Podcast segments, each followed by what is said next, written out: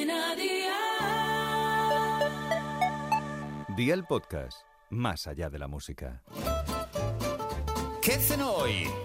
Con Masito. Hola familia, hoy es de esas cenas que me recuerdan a la niñez. Esta receta es tan antigua como yo. Bueno, seguro que más. Pero lo que sí sé es que estos filetes de pollo rellenos formarán a partir de hoy parte de tu vida. Si no lo son ya, claro. Así que ve por la libreta y toma nota de los ingredientes que te dejo la receta.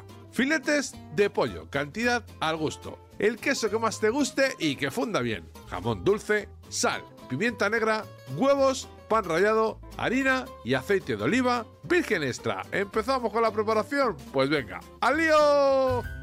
Salpimenta los filetes de pollo y sobre uno de ellos coloca el jamón y el queso en lonchas bien finas. Pon el otro filete encima y tápalo bien. Pasa cada filete por harina, luego por huevo batido y luego por pan rallado. En aceite de oliva virgen extra los fríes a fuego 6 sobre 9 hasta que el pan se dore bien y ya tendrías la cena lista. Consejito del día, como siempre que tocan este tipo de cenas un poco más calóricas de lo normal, acompañémoslas de una buena ensalada de lo que más te guste. Pero hay que comer verde sí o sí. Los deberes para mañana te los dejo por aquí. 500 gramos de carne picada de ternera, sal, pimienta negra, tomate frito, aceite de oliva virgen extra y patatas. Espero y deseo que te haya gustado esta nueva receta y que te suscribas al podcast. Ya sabes que es gratuito. No te olvides de compartirlo con tus familiares y amigos y te espero mañana. Recuerda, paso lista.